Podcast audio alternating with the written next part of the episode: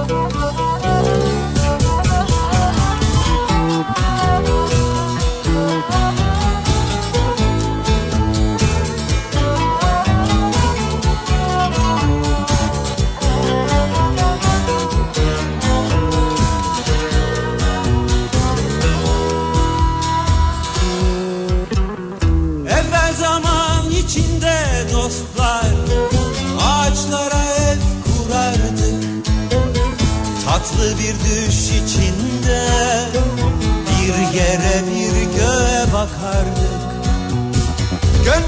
kuş gibiydi dostlar.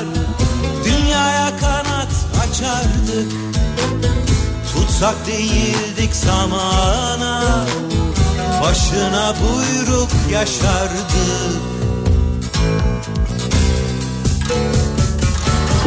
Çocuklardık Parlak yıldızlardık o zaman. Ay büyülüydü yakamoz deniz Ardından koştuğumuz o baharlar Çocuklardık Parlak yıldızlardık o zaman. Artık dönemezsek de geriye. Ardından koştuğumuz o zamandı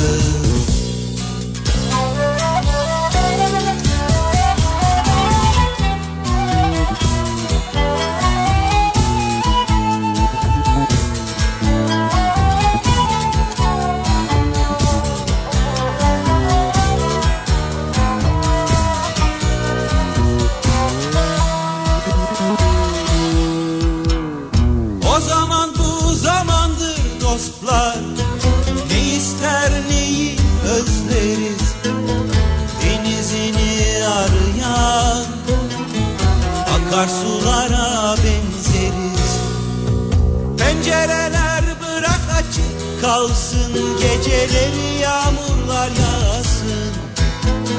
Güne bakan düşlerimiz Yağmur sesiyle çoğalsın.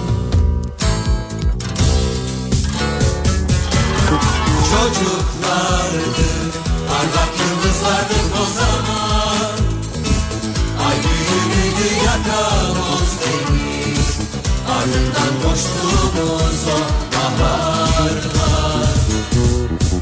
Çocuklardık Parlak yıldızlardık o zaman.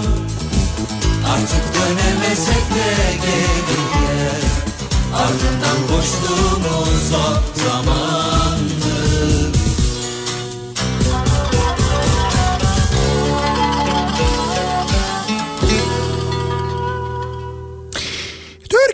En kafa radyosundan, kafa radyodan hepinize günaydın.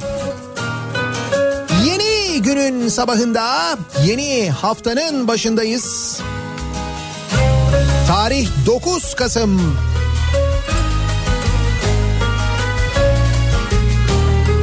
Soğuk bir İstanbul sabahından sesleniyoruz. Türkiye'nin ve dünyanın dört bir yanına. Ayrılık son yalan Hatta medyamızın büyük bölümüne göre sadece soğuk olmasının haricinde başka hiçbir şey yaşanmamış bir hafta sonunu bir pazar gününü hatta geride bırakıp yeni haftaya başlıyoruz. Böylesine de kafayı kuma iyice gömmüş vaziyetteyiz. Tam deve kuşu pozisyonundayız yani. desen Günaydın. söz desen veremem. Ayrılık şakası yok bunun. Artık yorgunum biliyorsun aldım nefesim yokluğun. Verişi yok bunun. Biliyorsun. Ayrılık şakası yok bunun. Artık yorgunum biliyorsun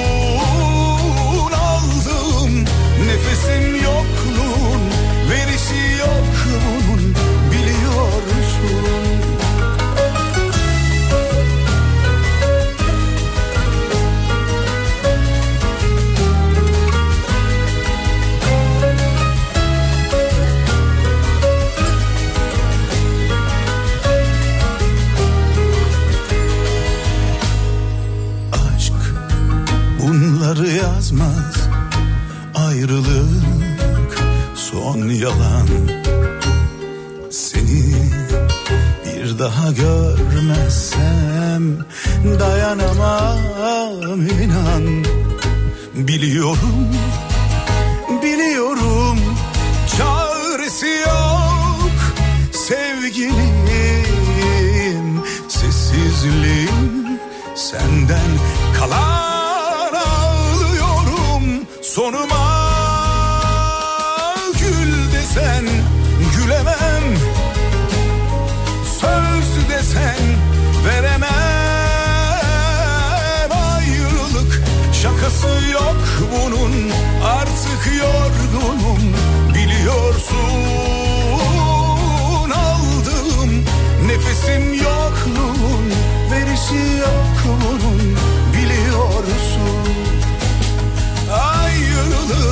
şakası yok bunun Artık yorgunum.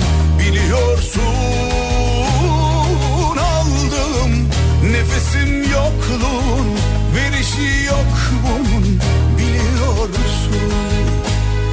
Ayrılık şakası yok bunun Artık yorgunum. Biliyorsun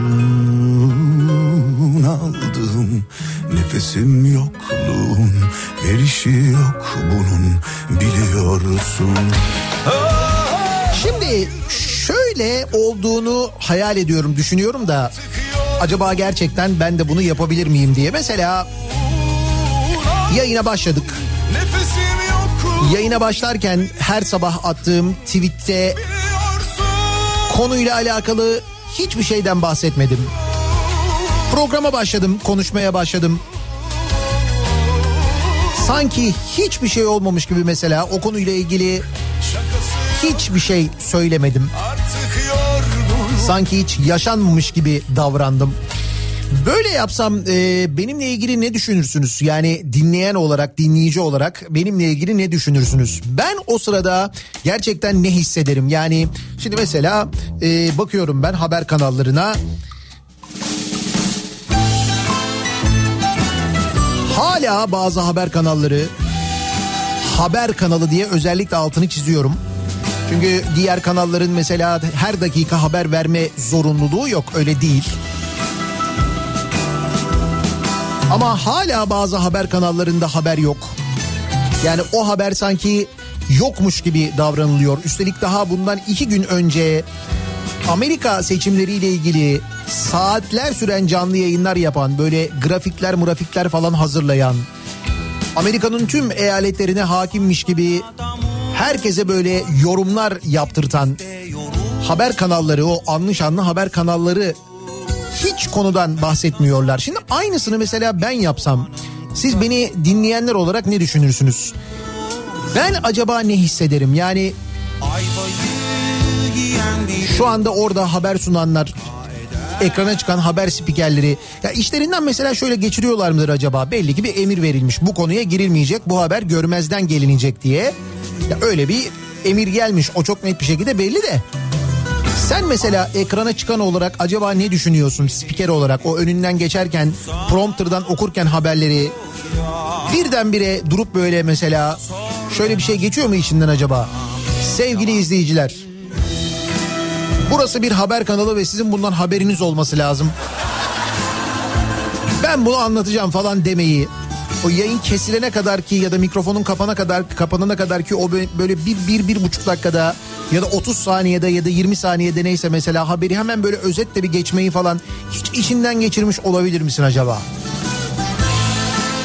Ay dünden beri onu düşünüyorum da böyle takip ediyorum sürekli haber kanallarını çünkü.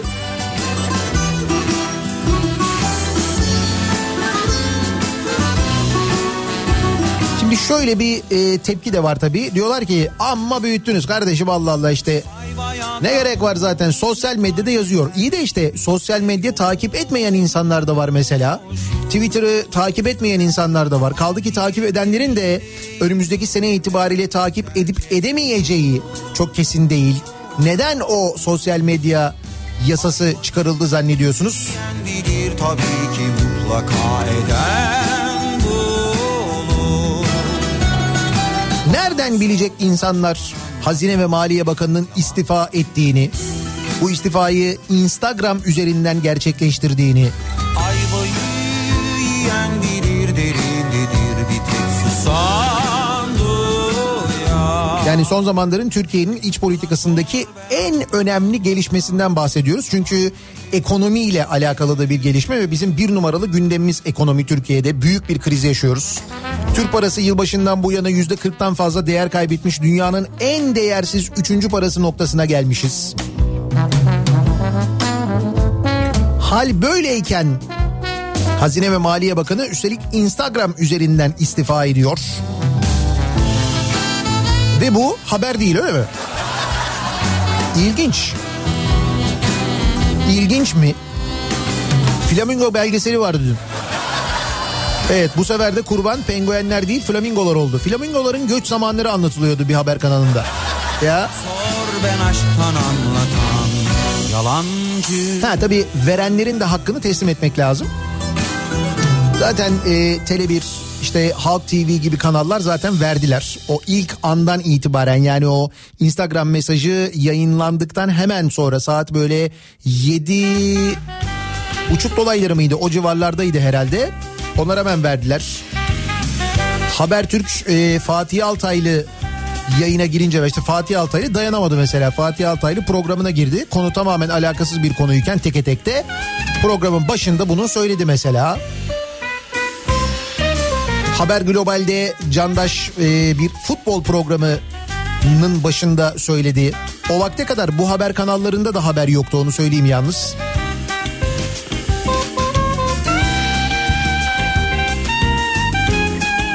Enteresan günlerden geçiyoruz ve selam. Durun daha konuşuruz bu konuyla ilgili. Ama konuşacağımız başka konular da var elbette. Hafta sonu çok yoğun geçti. Alem demek Bir kere öyle böyle canikosu yapmamış onu söyleyeyim ben size. Geride bıraktığımız haftalar, günler meğer neler neler olmuş yine milyonlar havada uçuşacak. Fakat milyonlar havada uçuşmasına rağmen e, programın ana konusunu fakirlik oluşturacak. Neden? Çünkü fakirlikle ilgili çok yeni bilgiler edindik, çok yeni bilgiler öğrendik. Kaç tür fakirlik olduğunu öğrendik mesela. Bunu da Çalışma Bakanı'ndan öğrendik bu arada. O konu üzerine mutlaka konuşulmayı hak eden bir konu konuşacağız. Bugün itibariyle mesai saatleriyle ilgili değişiklikler var. İstanbul'da bankaların mesai saatleri değişti. Mesela bazı bankalar çalışma saatlerinde değişikliğe gittiler. Vaka sayısında inanılmaz bir artış var. Hatta şöyle söyleyeyim size günlük vaka sayısı açıklanıyor ya bakanlık tarafından. Bakanlık diyor işte 2000-2500 civarında rakamlar açıklıyor. Ve bizim buna gerçekten inanmamız bekleniyor. Avrupa'da her gün 20 bin, 25 bin, 30 bin gibi rakamlar. Amerika'da günde 150 bin civarı rakamlar açıklanırken bizde nasıl oluyor da 2000-2500 oluyor? Mümkün mü böyle bir şey? Tabii ki mümkün değil. Biz onun ne olduğunu sonra öğrendik. Semptomatik, asemptomatik durumu varmış. Biz böyle kendi kendimizi böyle kandırıyoruz ama yemiyor diğer ülkeler. Dünya Sağlık Örgütü de dahil Almanya Türkiye'ye bu konuyla ilgili bir nota verdi mesela ve Türkiye'yi riskli alan ilan etti yeniden. Türkiye'den yapılacak seyahatlerle ilgili ya da Türkiye'ye yapılacak seyahatlerle ilgili böyle bir karar aldı Almanya. ben her akşam Dün bir 40 bin rakamından bahsediliyordu. 40 bin yani günde tespit edilen vaka sayısı Covid pozitif çıkan vaka sayısının 40 bin civarında olduğundan bahsediliyor Türkiye genelinde. Aslında doğru rakamın bu olma ihtimali son derece yüksek biliyoruz zaten. İşte bu durumda bazı önlemler alınıyor. Dediğim gibi İstanbul'da örneğin bazı bankalarda gişe çalışma saatleri mesela bugünden itibaren 10-12-30 e, ve 13-30-17 olarak değiştirilmiş. Bazı mesai saatleriyle ilgili değişiklikler var. Kimi şirketlerde mesainin 7'de başlaması, kimi iş yerlerinde özellikle sanayide 7'de başlaması yönünde bir karar alındığını duyurmuştu İstanbul Valisi. Şimdi bugün itibariyle mesai ile ilgili bir değişiklik var. Bugün bu arada bugün yarın ve öbür gün hatta İstanbul'da bazı yollar trafiğe kapatılıyor. Sebep Formula 1 yarışlarının tanıtımı için İstanbul'da bir film çekimi yapılacak. Bir tanıtım filmi çekilecekmiş. İşte bu nedenle bazı güzergahlar, bazı yollar trafiğe böyle kısa süreli de olsa ki bazı yerlerde uzun süreli kapatılacakmış. Bugün mesela 12.50 ile 13.35 arasında Avrasya Tüneli'nde Samatya Güney Avrasya Tüneli ilk giriş noktası ve tünelin Anadolu istikameti kapanacakmış 12.50 ile 13.35 arasında Avrasya Tüneli haberiniz olsun. Yine bugün 14.45-17.30 arasında ki bu bence uzun bir zaman Beşiktaş Arnavutköy arası trafiğe kapatılacakmış.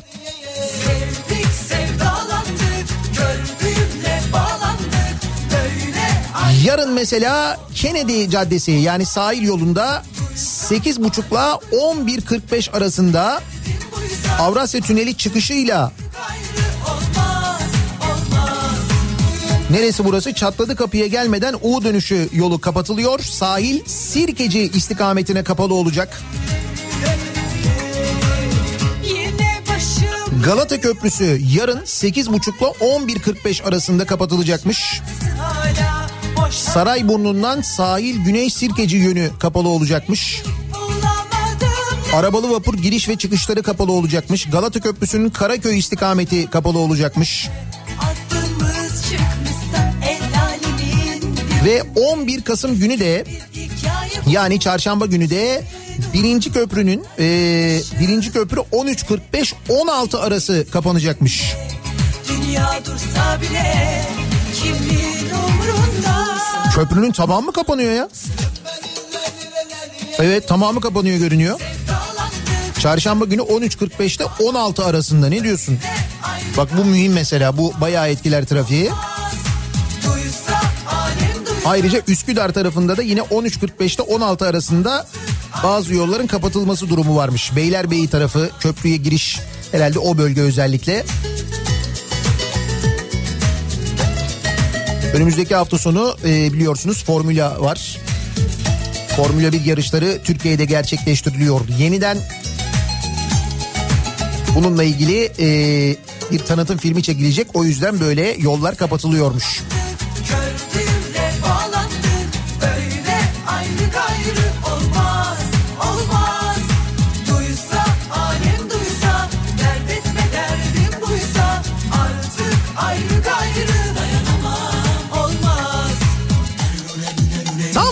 Güzel Amerika'yı konuşuyorduk. Amerika başkanlık seçimlerini konuşuyorduk. Kendimize e, haberlerde konuşacak konu da bulmuştuk. Rahat rahat özgür özgür konuşuyorduk o konuyla ilgili. İşine bize döndü ya. Diyorum ya konuşacak çok konu var diye.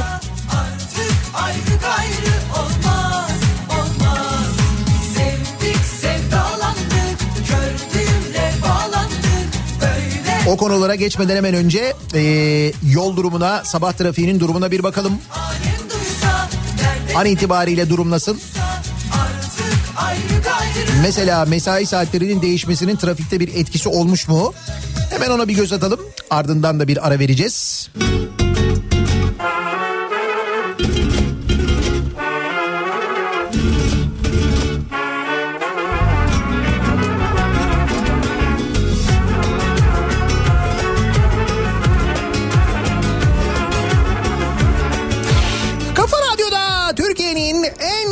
radyosunda devam ediyor. Daiki'nin sunduğu Nihat'la muhabbet. Ben Nihat Sırdar'la.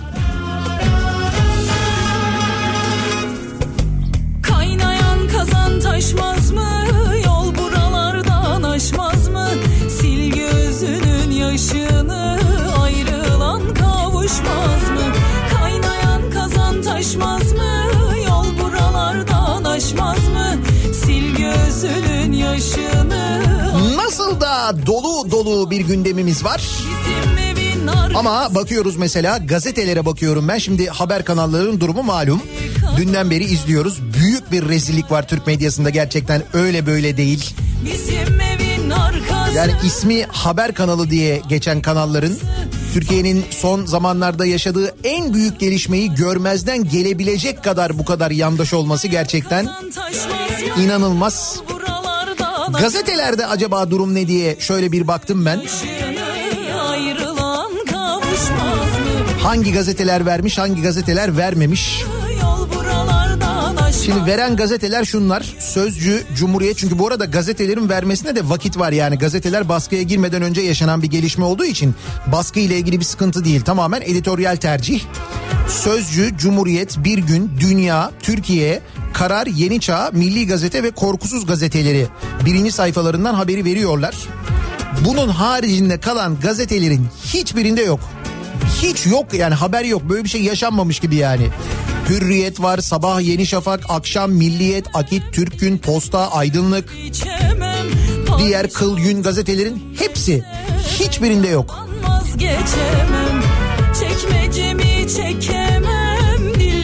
Ne güzel medya değil mi? Mis gibi yani hiç. Ben yardan vazgeçemem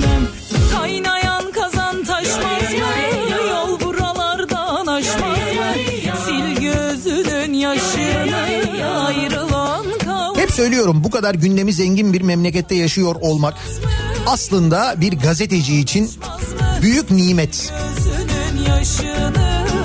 Yani Norveç'teki gazeteciler ben ne yapsak ne yapsak falan diye böyle düşünürken canları sıkılırken Türkiye'de başını kaşımaya vakit olmaz aslında bir gazeteciysen. Gerçekten gazeteciysen.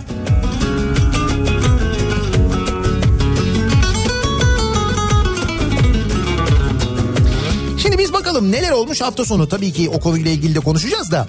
Ee,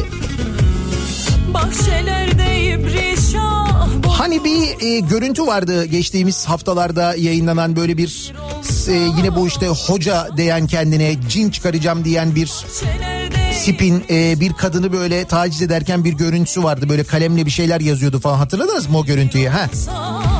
7 yıl hapsi istenen cinci hoca asıl kadın beni taciz etti demiş. İşte bak böyle bir ülkeyiz biz diyorum sana. Aslında dışarıdan baktığın zaman çok eğlenceli de. kazan taşmaz mı? Yol İstanbul Esenler'de bir kadını soyup bedenine Arapça yazılar yazdığı görüntüleri ortaya çıkan cinci hoca olarak bilinen Burhan D. tutuklanmıştı. 7 yıl 3 aya kadar hapsi istenen şüphelinin yargılanmasına devam edildi. Burhan D. bana çay içirdiler, başım döndü, sonra bir kadınla odaya koydular. Ben değil o kadın beni taciz etti diye konuştu. Şu görüntüleri mutlaka izlemişsinizdir, görmüşsünüzdür. Hiç kendisinin böyle bir çay içirip bir odaya konmuş görüntüsü var mıydı? Ya böyle hani odaya konmuş bilinci yerinde değil falan.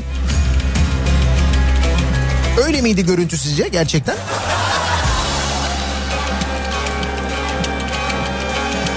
Bu şeye benziyor hani Konya'da süt firmasında süt banyosu yapan adamlar vardı. Bir tane adam vardı hatırlıyor musunuz? Geçen hafta onu konuşuyorduk. O mesela demiş ki e, iç çamaşırım üstümdeydi demiş. İşte bu şekilde savunmak gibi oluyor kendine yani. Öyle demiş gerçekten ya. İç çamaşırım üstümdeydi demiş yani ifadesinde. O zaman tamam sorun yok biz ya çamaşır yoksa diye endişe etmiştik. Yoksa o tesisten alınan sütlerle ilgili falan hani nasıl bir hijyen kuralı var orada ne kadar dikkat ediliyor? O toplama merkezinden kimler süt alıyor? Hangi markalar oradan süt ürünü yapıyor falan diye düşünmemiştik biz. Acaba iç çamaşırı var mı diye düşünüyorduk hepimiz evet.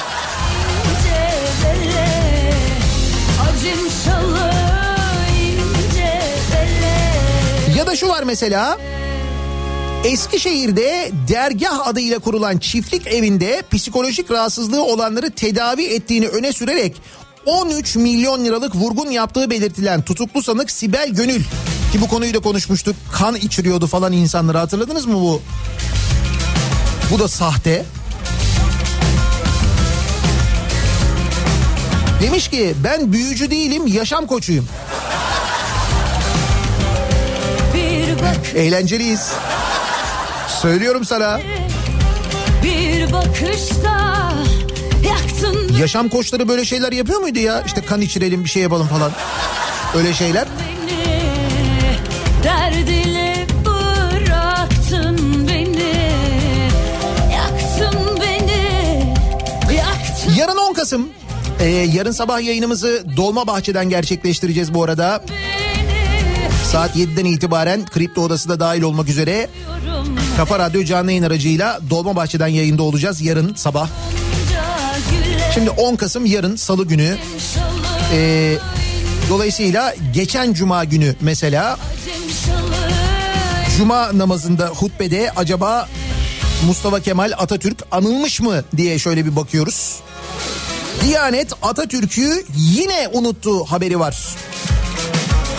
2015'ten bu yana milli bayramlar ve 10 Kasım öncesindeki cuma hutbelerinde Mustafa Kemal Atatürk'ü anmayan Diyanet İşleri Başkanlığı vefatının 82. yılında 82. yılında da kurucu Ulu Önder'i görmezden geldi. Diyanet'in 10 Kasım öncesinde yayınladığı Mümin sorumluluk sahibidir başlıklı Cuma hutbesinde sorumsuz, savruk, ilkesiz, idealsiz bir hayat insana yakışmaz. Her davranışın bu dünyada bir sonucu, ahirette de Allah tarafından verilecek bir karşılığı vardır denilmiş. göreyim kana kana Atatürk'ün ağasından yine bahsetmek, rahmetle anmak falan yok.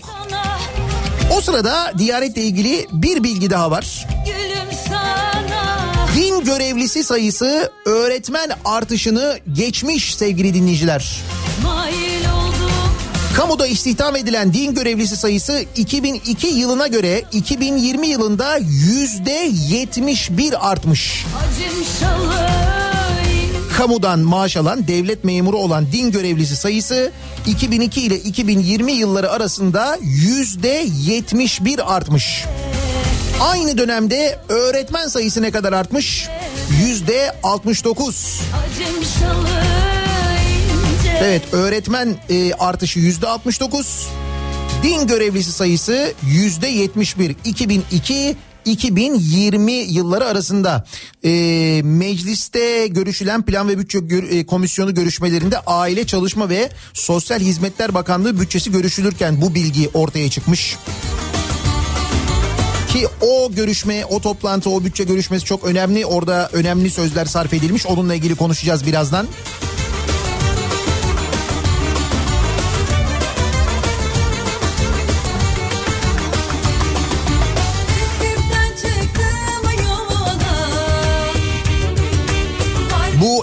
Eğitimle ilgili de e, önümüzdeki yıllarda nasıl bir hamle yapacağımız konusunda herhalde 3 aşağı 5 yukarı bir fikir veriyordur bize değil mi? Din görevlisi %71 artıyor, öğretmen %69 artıyor. Kızlar davullar Bu bahara düğünümüz var Yayının başında demiştim ya acayip canikosu yapmış geçtiğimiz günler diye. Nasıl oluyor da bu ekonomik krizin içinde bu kadar para yokken bu kadar canikosu yapabiliyor? Nasıl oluyor da Canikos'u yine kendine bir çalışacak saha bulabiliyor? İşte bakın bunun yanıtları, yanıtları diyorum önümde duruyor. İnşaatı 11 kez ertelenen yol için imza atılmış. Hangi yol bu yol?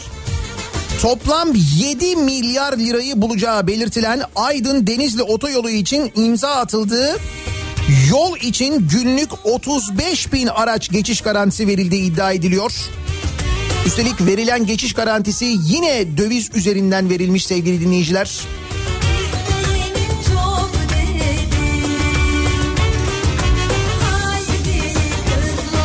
Defalarca ertelenen ihalesi 3 Temmuz'da yapılan projeyi 6 firma içinde en iyi teklifi veren Fernaz İnşaat üstlenmiş. Haydi Yap, işlet, devret modeliyle ihale edilen proje için Karayolları Genel Müdürlüğü yüklenici firmaya günlük 35 bin araç geçiş garantisi vermiş.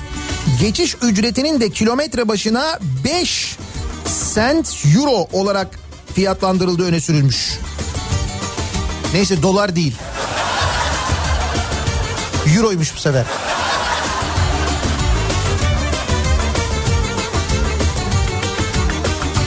Devam edelim. Ankaralılar bilirler e, MIT'in yeni mahalledeki arazisi. MIT e, arazisi olarak bilir yeni mahallede. Şimdi orası değişti biliyorsunuz boşaltıldı. İşte MIT'in eski arazisine inşa edileceği açıklanan Ankara Adalet Sarayı. Oraya bir Ankara Adalet Sarayı yapılacakmış. Bir kere trafik ve yoğunluk olarak geçmiş olsun tabii de. Bakınız e, TOKİ sadece projesi için Yani inşaat, minşaat bilmem ne falan filan değil. Sadece proje hazırlama ve danışmanlık işleri için 26 milyon lira harcamış. 26 milyon lira. Bir daha söylüyorum. TOKİ MIT'in yeni mahalledeki eski arazisine inşa edileceği açıklanan Ankara Adalet Sarayı'nın sadece proje hazırlama ve danışmanlık işleri için 26 milyon lira harcadı. Daha inşaat yok ha. Bu biraz yüksek bir rakam değil mi? Yani inşaat işinden anlayan dinleyicilerimiz mutlaka vardır. Yani proje ve danışmanlık için 26 milyon lira Milyonlarca liralık ihaleyi alan iş ortaklığındaki Hilmi Güner Mimarlık Mühendislik Şirketi'nin sahibinin AKP iktidarları döneminde inşa edilen milyonlarca liralık projelerinde mimarı olduğu öğrenildi. Cumhurbaşkanlığı Ahlat Köşkü, PTT Genel Müdürlüğü binası, Emniyet Genel Müdürlüğü Gölbaşı Özel Harekat Başkanlığı 15 Temmuz anıtı, Gaziantep Valilik binası, Milli Savunma Bakanlığı Bakan Konutu. Oo. Tecrübe varmış pardon. Tecrübe mühim 26 milyon. 26 milyon. 42 milyon var. Millet bahçesine 42 milyon lira harcıyoruz. 42 milyon. Bitlis'in Ahlat ilçesine MHP Genel Başkanı Devlet Bahçeli'nin önerisiyle milyonlarca liraya Cumhurbaşkanlığı Köşkü inşa edilmesinin ardından bir de oraya Cumhurbaşkanlığı Köşkü yaptık biliyorsun.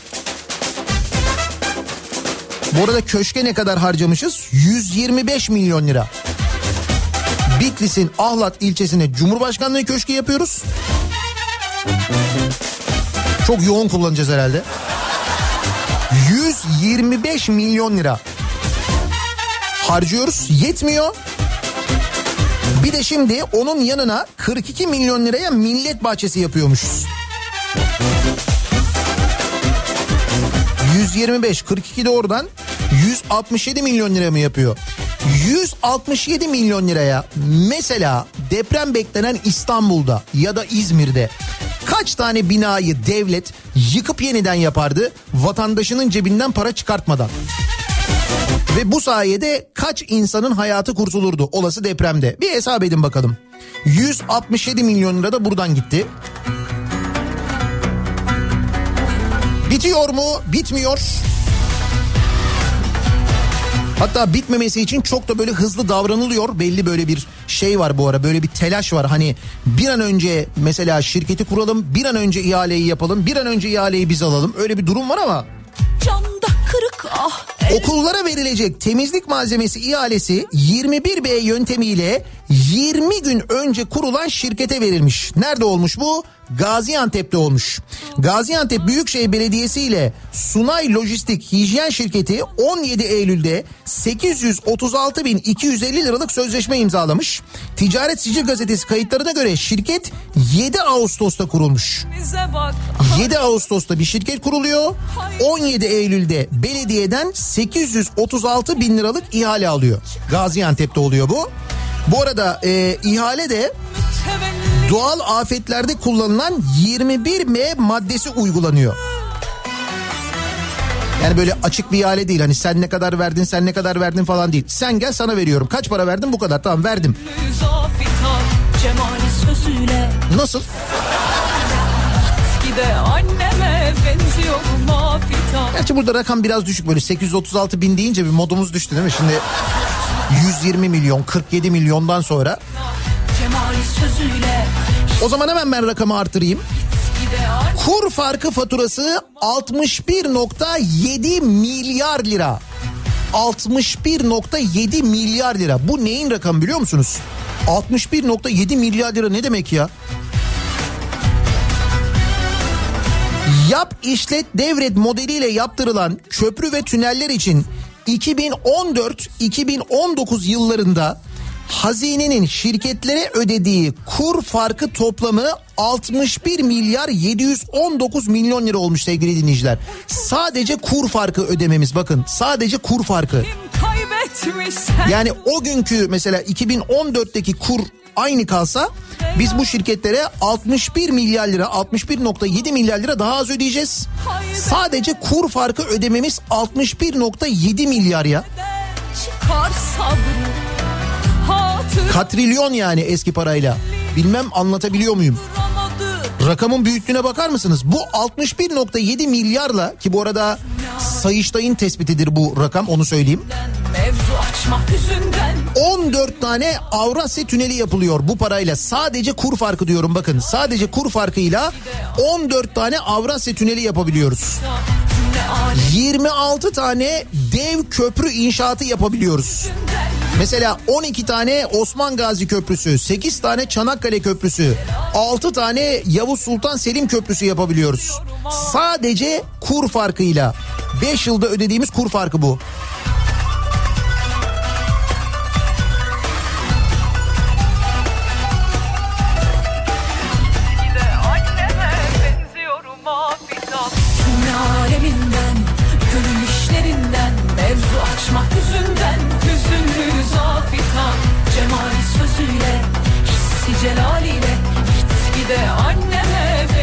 Bu paraları bu şekilde böyle har ve harman şeklinde harcayınca döviz böylesine yükselip Türk lirası tarihinin en değersiz noktasına gelince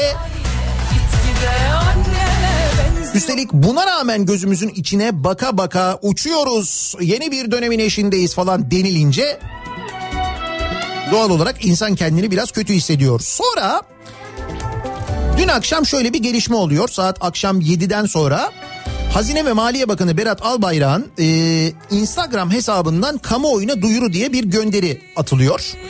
Ve istifa ettiğini duyuruyor Berat Albayrak. Sağlık sebepleriyle istifa ettiğini duyuruyor özetle. Metin de böyle ayrıca çok böyle Türkçe konusunda sıkıntılı bir metin. O ayrı bir konu. Ama Instagram'dan duyuruyor Hazine ve Maliye Bakanı istifa ettiğini. Instagram'dan. Yani Twitter'dan bile duyurması zaten saçma ayrı da. Yok mu bu Hazine Maliye Bakanlığı'nın bir basın bürosu, bir basın sorumlusu, basın müşavirliği? Hayır. Instagram üzerinden duyuruluyor. Ve ondan sonra ne oluyor? Ondan sonra şey beklersiniz değil mi? Bütün kanallar canlı yayınları kesecekler böyle son dakika verecekler bilmem ne falan filan. Arkadaş çıt yok. Çıt yok hiçbir yerden haber alamıyorsun. Sadece sosyal medyadan haber alınabiliyor. O da sosyal medyayı takip edenler öğreniyor işte. İnsanlar birbirine söylüyor. O beğenmediğiniz Z kuşağı var ya. Dün mesela siz maç izlerken Z kuşağı geldi söyledi değil mi size? Berat Albayrak'ın istifa ettiğini. Ya ama televizyon kanalları yani haber kanalları konuyu iddia olarak bile işlemediler. Hani böyle bir iddia var. Bunu bile diyemediler ya. Geldiğimiz noktaya bakın siz. Ha, geldiğimiz noktaya şuradan da bakabiliriz. Şimdi programın başında söylediğim konu. Mesela geldiğimiz noktada memlekette yoksulluğun nasıl arttığını hepimiz biliyoruz. Bakmayın öyle rakamlar yüksek oraya bunu ödedik buraya bunu ödedik. Onlar canikosu zaten bu paraları alanlar ama genel olarak böyle bir fakirlik durumu var ve bakın bununla ilgili Çalışma Bakanı, Aile ve Çalışma Bakanı ne diyor? Meclis Plan ve Bütçe Komisyonu'nda görüşülen Aile Çalışma ve Sosyal Hizmet e, Hizmetler Bakanlığı bütçesi Bakan Zehra Zümrüt Selçuk'un ilginç açıklamalarına sahne olmuş. Ulusal ve uluslararası verilere göre tüm ülkenin yoksullaştığını ifade eden milletvekillerine, milletvekilleri bunu söylemişler. Karşı çıkmış Bakan Selçuk ve demiş ki Türkiye gerçeklerini bir kenara bırakarak aşırı yoksulluğun bittiğini öne sürmüş. Yok demiş Türkiye'de öyle bir aşırı yoksulluk yok demiş. Geçinemedikleri için yaşamına son verenleri unutan Bakan Selçuk ki biz bunları okuyoruz, duyuyoruz etrafımızdan her gün. Birçok yoksulluk tanımı var demiş. Bakın burası mühim. Dikkatli dinleyin. O cümleyi de unutmayın. Birçok yoksulluk tanımı var. Mutlak yoksulluk var, aşırı yoksulluk var, göreceli yoksulluk var. Ee, nesnel yoksulluk var, öznel yoksulluk var. Ama aşırı yoksulluk bu ülkede Yok artık demiş bakan. Artık demiş Türkiye'de aşırı yoksulluk yok. Aşırı yoksulluğu sıfırladık. İstiyoruz ki göreceli yoksulluğu da azaltabilelim. Biliyor muydunuz siz bunları? Aşırı yoksulluk, göreceli yoksulluk, nesnel yoksulluk, öznel yoksulluk. Biliyor muydunuz bunları?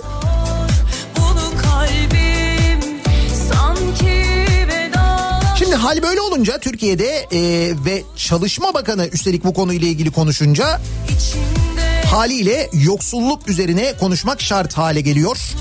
Ve biz de bu sabah dinleyicilerimize soruyoruz. Sizce yoksulluk nasıl bir yoksulluk, nasıl bir şey acaba diye soruyoruz. Aşırı yoksulluk, mutlak yoksulluk, göreceli yoksulluk, öznel yoksulluk, nesnel yoksulluk. hayatında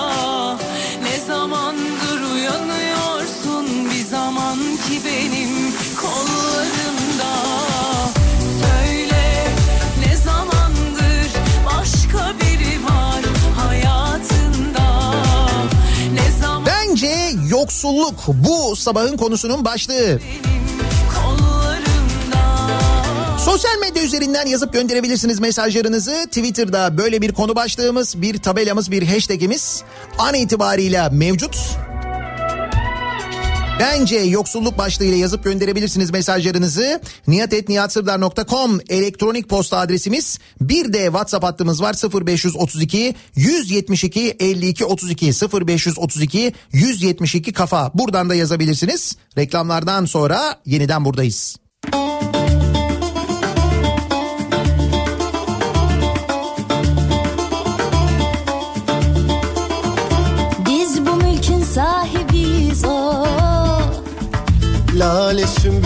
mor menekşe o Beyler misafir gelirler giderler. Beyler misafir giderler. Beyler misafir gelirler giderler. Beyler misafir giderler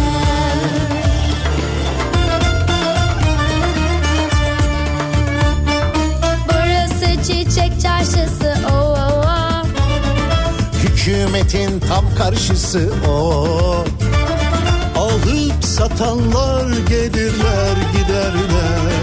Beyler misafir giderler. Alıp satanlar gelirler giderler. Beyler misafir Kafa Radyo'da Türkiye'nin en kafa radyosunda devam ediyor. Bahçelerin Daha 2'nin sonunda Nihat'la muhabbet. Ben Nihat Sırdar'la. Pazartesi gününün sabahındayız. Tarih 9 Kasım. Düğüm ayram olur derde derman olur Fonda dinlediğiniz şarkıyı elbette Amerika seçimleriyle ilgili olarak Donald Trump'ın gidişiyle alakalı olarak çalıyoruz. Çok enteresandır bu arada gerçekten bu Amerika seçimlerini bilmiyorum takip ettiniz mi? Biden'ın kazandığı kesinleşince Amerikalıların sokaklara çıkması, ellerinde tencerelerle, tavalarla kutlamalar yapması. Yani tencere, tava hep aynı havanın Amerika'da da olması. Ne kadar ilginçti değil mi? şu gelen beyler gelsin o Nice geldiler gittiler giderler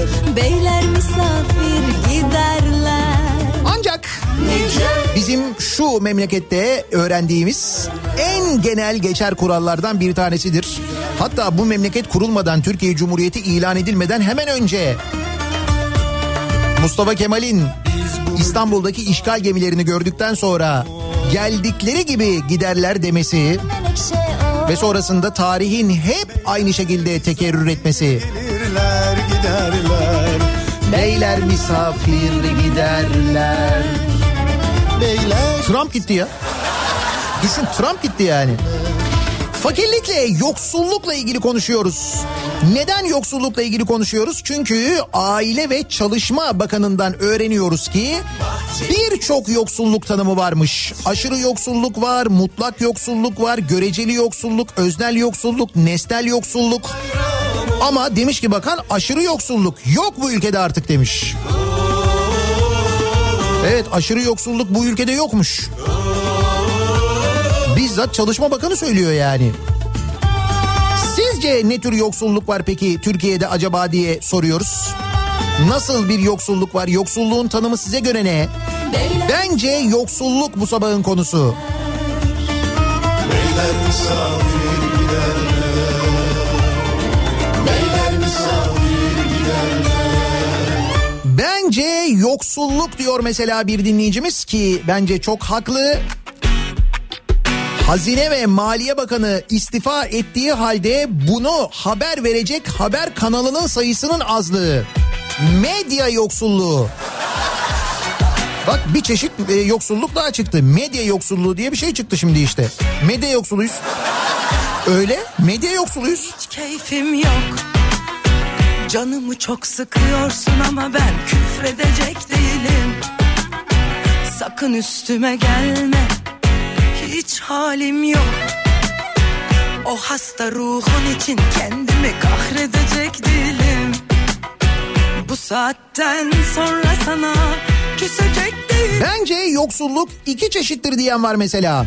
Fakir çalmayı bilmediği için fakirdir. Yoksulluğu ve gelir dağılımı adaletsizliğinden kaynaklanan yoksulluk vardır bir de. Kurttan senin o küçük egondan 62 milyar kur farkı. Hazine taahhüdü kur farkı. hain 62 milyar lira kur farkı ödemişiz. Yoksul demeyin bana kalbinizi kırarım diyor Kemal.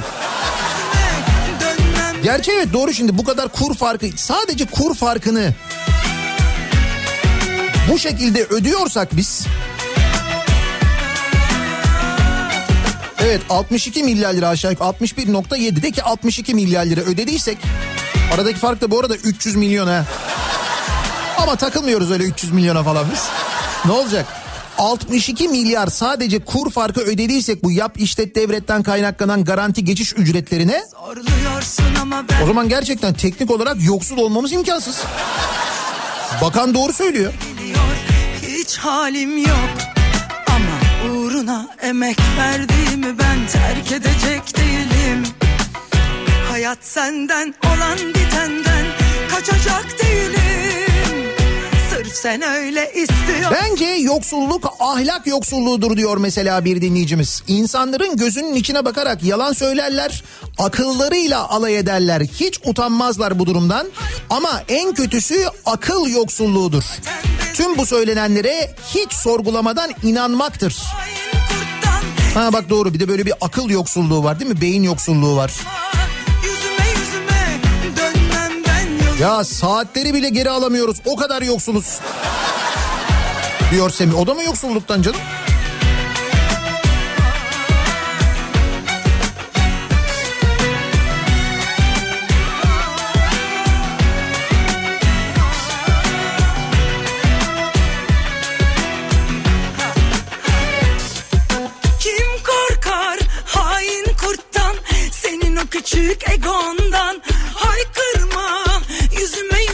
Evet akıl yoksulluğu, beyin yoksulluğu, zeka yoksulluğu diye çok mesaj geliyor. Hain kurttan Senin o küçük egondan Haykırma yüzüme yüzüme Dönmem ben yolumdan Elimizde avucumuzda hiçbir şey yok. Yok olan yerde yoksulluk olmaz. Bunu çok iyi biliyoruz. Demek ki yoksulluk yok. Yalnız Feyzancığım o yol olacaktı ya. Yani yok olan yerde değil yol olan yerde. Öyle değil miydi o? Bu kadar yol yapılan yerde yolsuzluk mu olur demişti. Siz de diyorsunuz ki bu kadar yok olan yerde yoksulluk olmaz. Aynı mantıkla yürüyorsunuz yani. Fena değil aslında evet.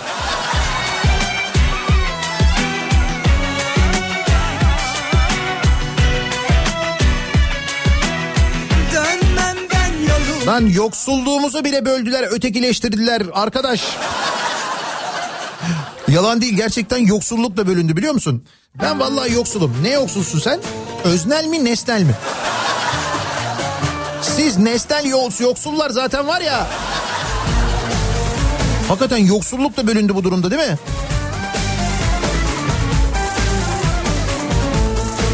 Doydun mu acılara gel o zaman yanıma Ne bekliyorsun daha. Allah Allah Saralım yaraları geçelim oraları.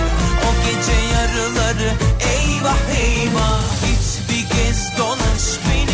Kalifiye yönetici yoksulluğu var memlekette diyen var mesela. Yok aslında var. Öyle kalifiye insanlar var da. Yani liyakatli insanlar var ama biz tercih etmiyoruz. Tabii doğru. Biz de tercih etmiyoruz. kaçarım Seçim sonuçlarına bak. Belediye başkanlarına bak. Belediye başkanlarına bak işte. Sonra o belediye başkanlarının yaptıklarını görüyoruz. Söylediklerini görüyoruz. O söyleyenleri mesela defalarca tekrar tekrar tekrar tekrar seçmediler mi? Aa bu arada aklıma geldi. Melik Gökçek ne diyor? Bu Berat Albayrak mevzuyla ilgili istifa konusuyla ilgili hiçbir şey yazdı mı? Bak o da yazmadıysa sıkıntı var ha söyleyeyim sana.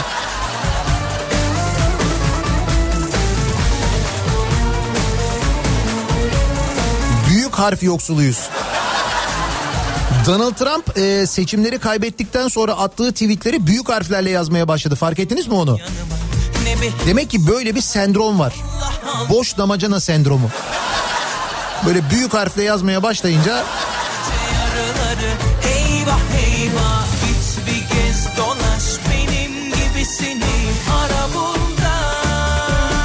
bende dolar yoksulluğu var diyor dinleyicimiz. Biraz olsa çok severim kendisini ama yok işte diyor Ercan. camına taş atarım alırım kaçarım ben Bence benim yoksulluk sınıfım yoksul yoksulluk. Yani öyle bir yoksulluk ki tanımı yok. Yakarım kapına da yatarım camına taş atarım alırım kaçarım Bence yoksulluk pasata binmektir. Bu da A8 yoksulluğu. Özellikle belediye başkanlarında sinir yapıyor. Ne pasat mı?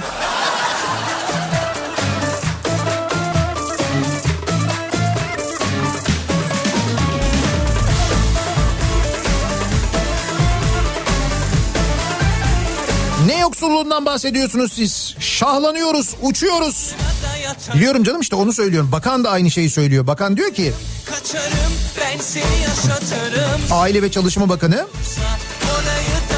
Türkiye'de diyor aşırı yoksulluğu sıfırladık. Yok artık öyle bir yoksulluk diyor ya.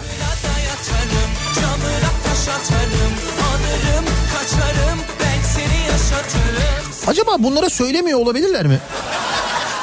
Yani mesela gerçekten haberleri olmayabilir mi? Türkiye'de insanların nasıl bir yoksulluk yaşadığını, nasıl bir ekonomik sıkıntı yaşadığını mesela gerçekten hiç anlatmıyor olabilirler mi? Diyelim yoksullukla ilgili bir, bir şey geliyor, bir bilgi geliyor. Bu bilgiyi saklıyor olabilirler mi? Ee, mesela o sokaktan geçecekse geçirtmiyor olabilirler mi acaba? Ay ben bunu düşünmeye başladım yani. Bilgi yoksulluğu. Böyle bir şey mi var acaba nedir?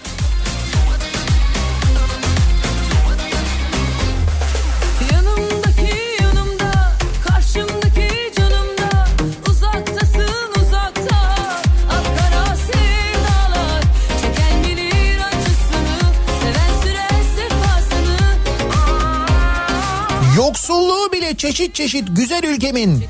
Biz göreceli yoksuluz o zaman. Biz fakir değiliz de etrafımız çok zengin olduğu için kendimizi fakir hissediyoruz. Bu da göreceli yoksulluk işte bak. Yani yoksul değilsin ama etrafın çok zengin sen kendini yoksul hissediyorsun. Bu ne? Göreceli. Güzel.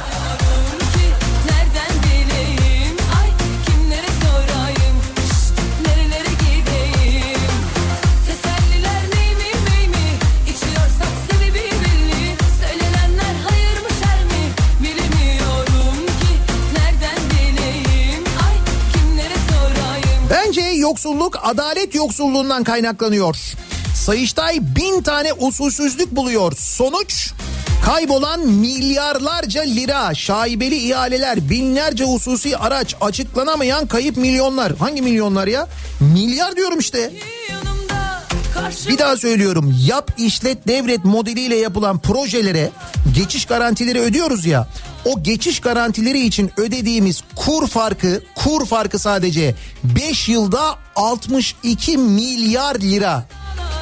62 milyar lira. O sefasını 62 milyar lirayla hiç öyle yap işlet devret falan değil. Devlet kendisi kaç tane köprü, kaç tane tünel yapabilir hesaplayın. Saydım işte sayılarını. Onu da geçtim ben. 62 milyar liraya o kur farkı için ödediğimiz paraya kaç tane binayı yıkıp yeniden yapabilirdik, güçlendirebilirdik sizce? Kaç insanın depremde ölmesini engelleyebilirdik acaba? Bir de bunu hesaplayın.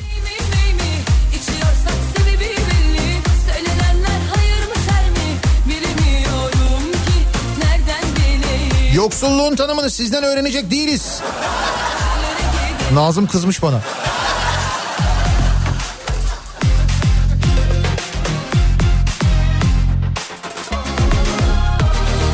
Bence yoksulluk yok diyor Seyfi.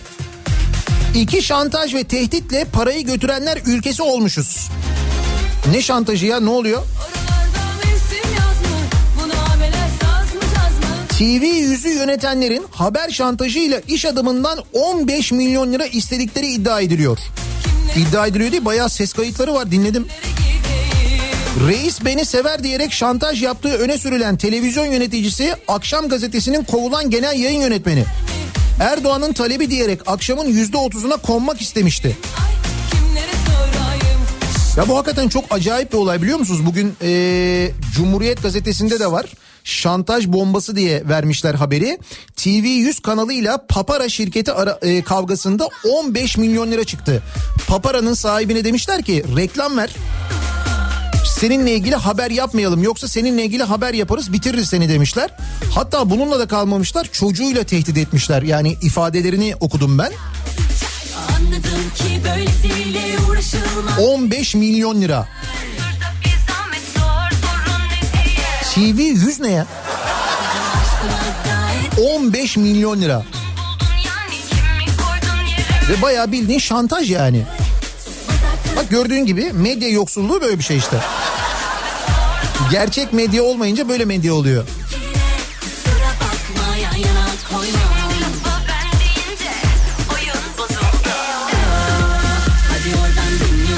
Bence yoksulluk diyor Erhan. Yani abartıyor muyum bilemiyorum ama Kilis'in 5000 nüfuslu Musa Beyli ilçesine yapılan kaymakamlığın Beyaz Saray'dan büyük ve gösterişli olması. Valla bir fotoğraf göndermiş. Burası kaymakamlık binası mı gerçekten ya? Kilis'in 5000 nüfuslu Musa Beyli ilçesinin kaymakamlığı burası mı gerçekten?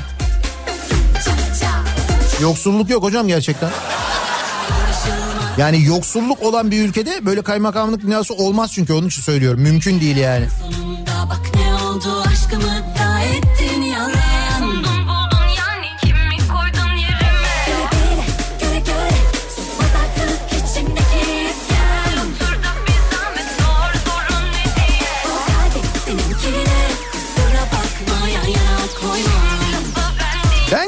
zenginlikleri sınıflandırsaydı ya bakan diyor Tayfun.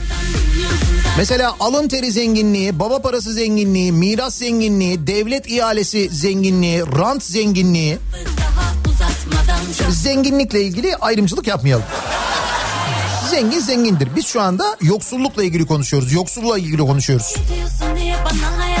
Acayip bir kafa bu bak Gidiyorsun diye bana hayat Dum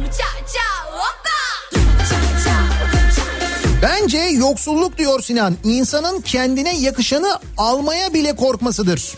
Artık bırakın almayı, almayı hayal etmeye bile yanaşamıyoruz. Hayal yoksunu olduk. Haya yoksunları yüzünden. Lafı daha uzatmadan Çok konuşma sonunda sustururlar öyle Sulama yoksulluğu. Tarla sulayacağımıza yandaş sularız diyor mesela bir dinleyicimiz. Sulama yoksulluğu neymiş? Çiftçinin tarımsal sulama elektriğinden bile TRT kesintisi yapılıyor. Biliyorsunuz değil mi? Çiftçi sulama için elektrik kullanıyor. O elektrik için TRT'ye pay ödüyor. TRT'nin kasasına 15 senede 50 milyar lira para girmiş bu yolla. 50 milyar. O paralar nereye harcanmış diye soruyorsun TRT'ye. Diyor ki ticari sır.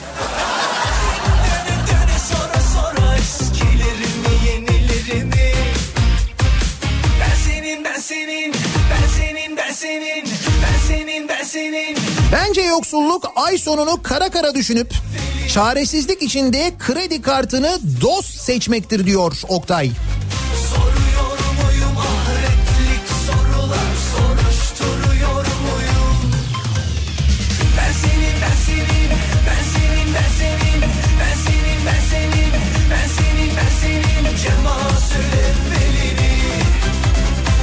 Kendine haber kanalı diyen bir sürü gündemden bir haber olan televizyon kanalımız var. Yoksulluk bu olsa gerek. Özgürlük yoksulluğu birisinin mottosu daha da trajik gücü özgürlüğünde. O gücü özgürlüğünde olan da yalnız şey var mesela. Gücü özgürlüğünde olan da dün gece Fatih Altaylı programına başladığında haber yaptılar. Şu anda da şu anda değil daha böyle az önce bir kısaca böyle bir, bir dakika falan konuştular. Asıl NTV bombaya. NTV'de hiç yok biliyor musun? Satır yok, tek kelime yok, hiçbir şey yok. Sıfır yani. Yani? Yok ben t- takip ettim hepsini gece. Hiç yok ya, hiç sıfır.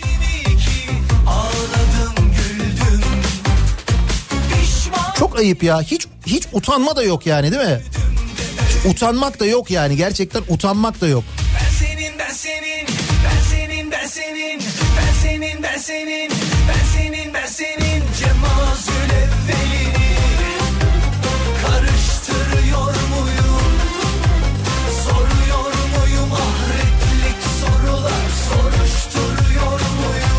Ben bilgi yoksulluğu yaşıyorum demiş bir dinleyicimiz. Mesela Yeliz açıklama yapıyor. Ne diyor? Hiçbir şey anlamıyorum.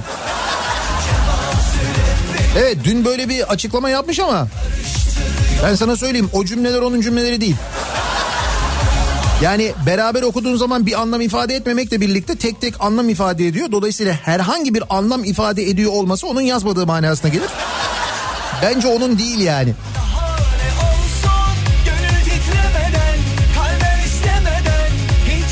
Nihat Bey bu da kışın bin yazın 10 bin nüfusu olan Niğde'nin Çamardı kaymakamlık binası. Yuh bu ne ya? Niğde'nin Çamardı ilçesi kaymakamlık binasının fotoğrafını göndermiş dinleyicimiz. ben senin ben senin Hakikaten çok acayip.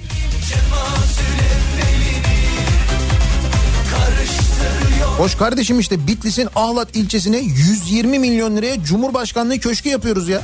Yaptık. 120 milyon lira diyorum 120. Yanına da şimdi 42 milyon liraya millet bahçesi yapıyormuşuz. Sen de derdine yan.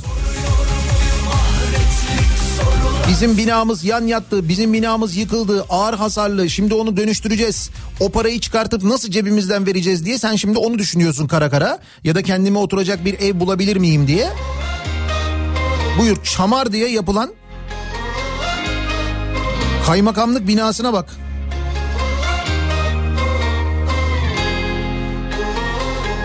Bence yoksulluk üçe ayrılır. Muhalif yoksulluk, tarafsız yoksulluk, bir de yandaş yoksulluk.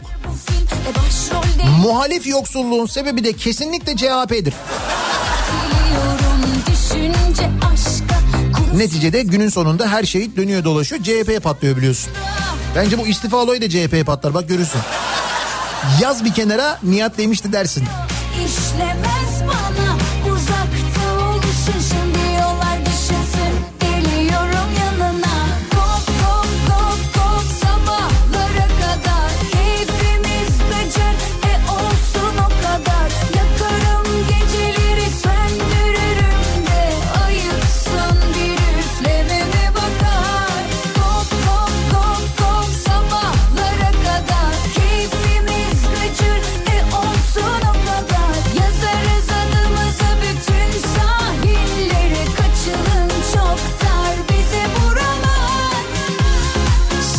yoksul diye kızan var.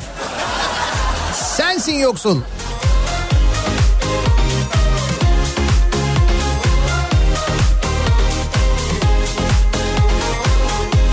Bir çeşit de benden hissedilen yoksulluk.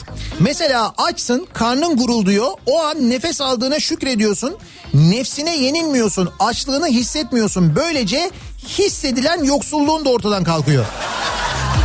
tabiatım E şimdi öznel yoksulluk var, nesnel yoksulluk var. Niye hissedilen yoksulluk da olmasın değil mi? Az geliyor işlemez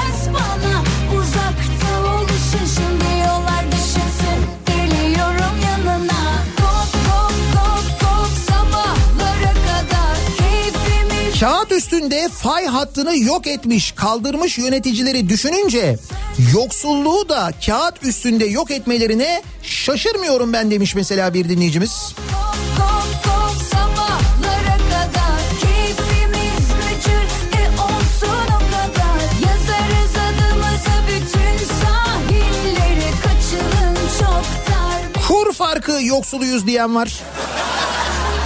Ne kur farkı yoksuluyuz ya? Kur farkı zenginiyiz. Sadece kur farkından ödediğimiz para 62 milyar lira. 62 katrilyon eski parayla. Tabii hal böyle olunca yoksulluktan bahsetmek de pek mümkün olamıyor. Peki sizce yoksulluk ne ya da hangi çeşit yoksulluklar var? Ee, Çalışma Bakanı Selçuk diyor ki birçok yoksulluk tanımı var. Aşırı yoksulluk var, mutlak yoksulluk var, göreceli yoksulluk, öznel yoksulluk, nesnel yoksulluk. Aşırı yoksulluk yok bu ülkede artık. Onu sıfırladık demiş. Sizce yoksulluk nasıl bir şey diye biz de dinleyicilerimize soruyoruz. Bence yoksulluk bu sabahın konusu. Reklamlardan sonra yeniden buradayız.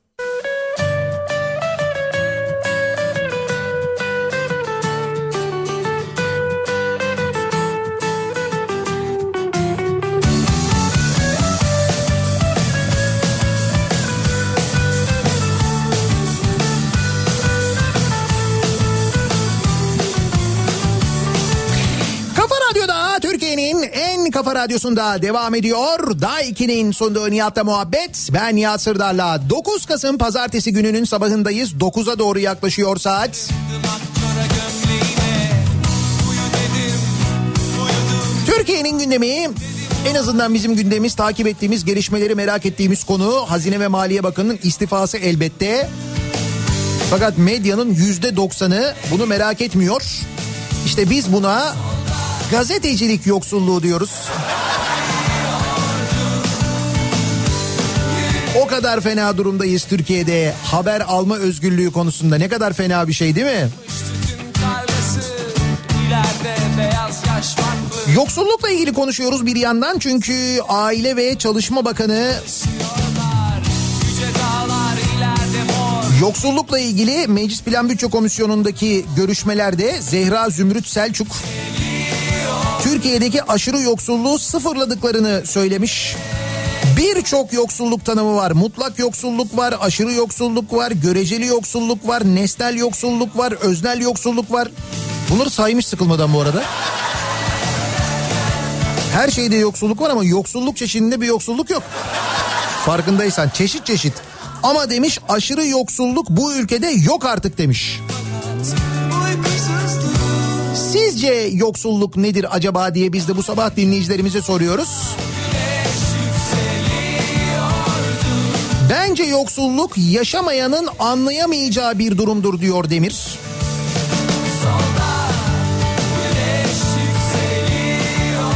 Bence yoksulluk balığın tanesinin 100 lira olduğunu görünce hızlıca koşarak balık reyonundan uzaklaşmaktır diyor Işıl.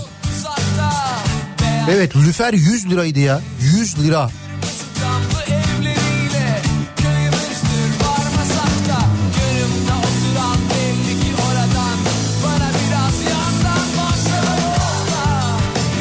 Denizli'den Cihan yazmış diyor ki saçmalamayın ne yoksulluğu diyor. Horoz 150 milyon lira. Ben 100 milyon diye biliyordum ama 150 mi oldu o ya? Denizli'nin her yerinden görünen horozun ve oradaki parkın maliyeti 150 milyon liraymış. Sonra diyorsunuz ki yoksulluk. Ne yoksulluğu ya?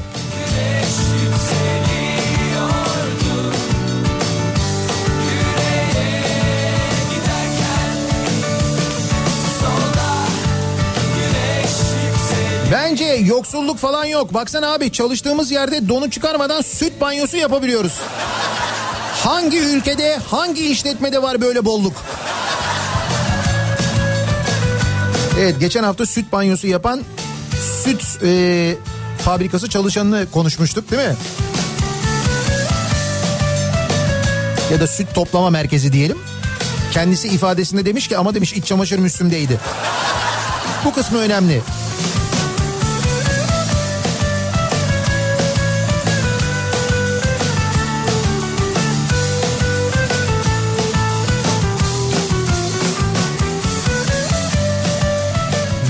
Göreceli, nesnel ve aşırı yoksulum sanırsam. Şimdi herkes tabii ne derece yoksul olduğunu ya da ne tür yoksul olduğunu çözmeye çalışıyor bunların içinde. Yani nesnel yoksul mu, öznel yoksul mu yoksa mutlak yoksul mu mesela? Hangi yoksulluktan muzdaribiz acaba biz?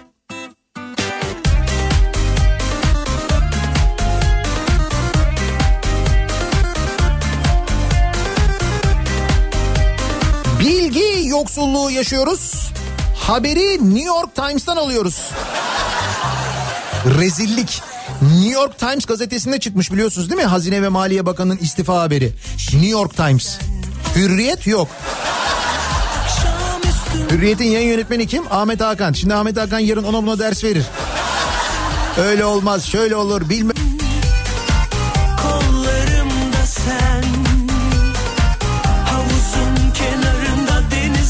Yalnız bu arada e, Türkiye'nin dört bir yanından dinleyicilerimizden mesajlar geliyor. Bu yeni yapılan kaymakamlık binaları, hükümet binaları ile ilgili gelen mesajlar var.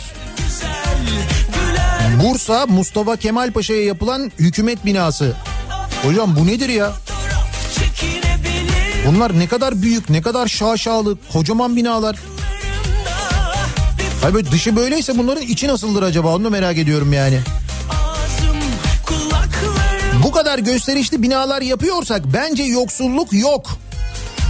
Ama akıl yoksulluğu olabilir diyor Hüseyin.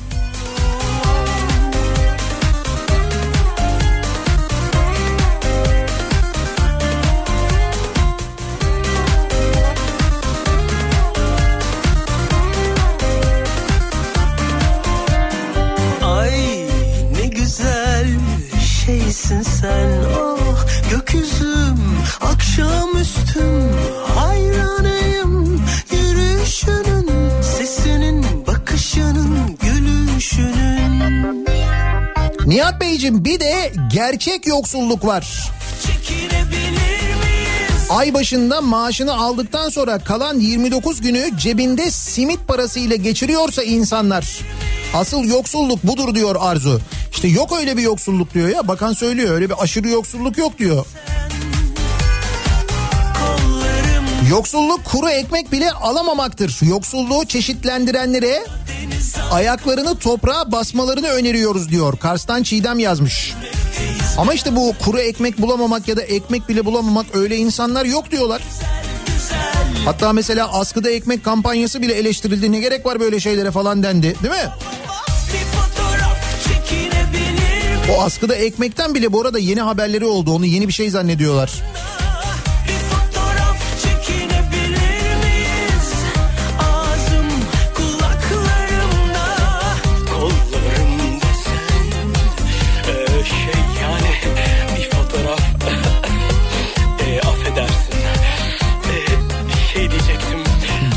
Yoksulluk diye bir şey var mesela. Boş boş parklarda gezen bir çay içemeyenler var mesela diyor İzmir'den Aydın.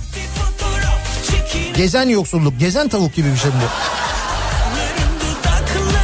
İşte bak yeni yeni yoksulluk çeşitleri öğreniyoruz.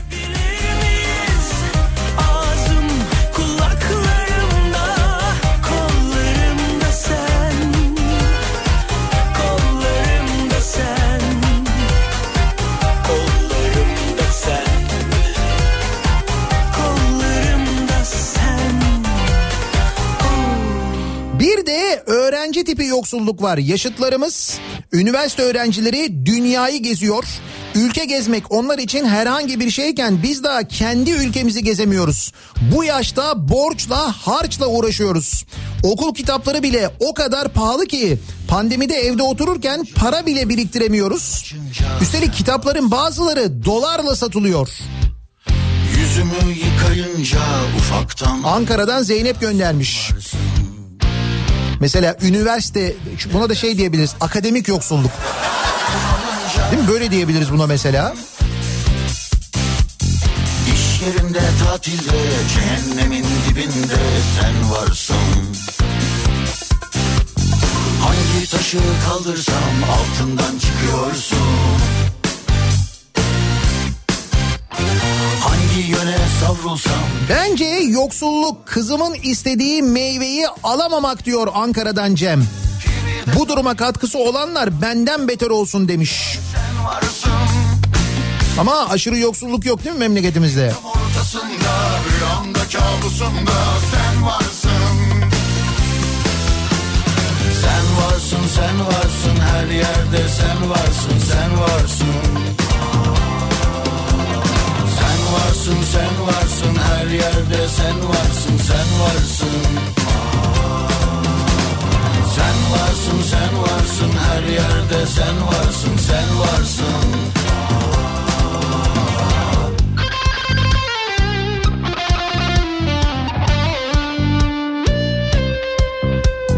İçip sarhoş olunca sonra kusup bayılınca sen varsın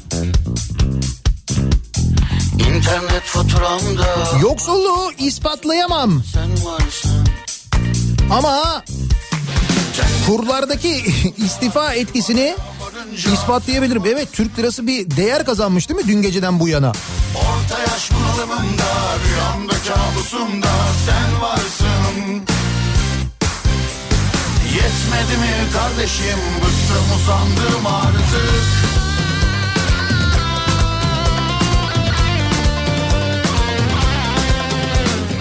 Sen varsın sen varsın her yerde sen varsın sen varsın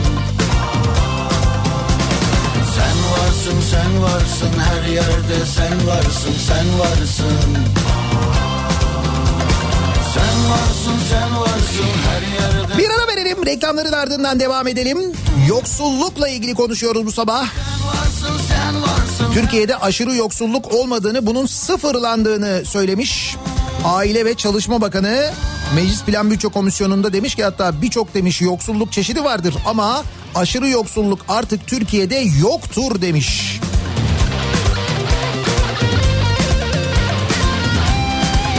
Bence gizliyorlar kendisinden.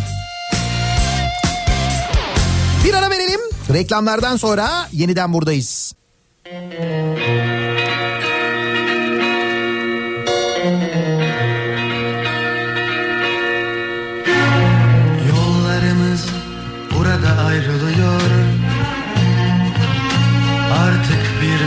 birbirimize iki yabancıyız Ne kadar acı olsa Ne kadar güç olsa. Her şeyi Evet her şeyi unutmalıyız. Hiç yaşamamışçasına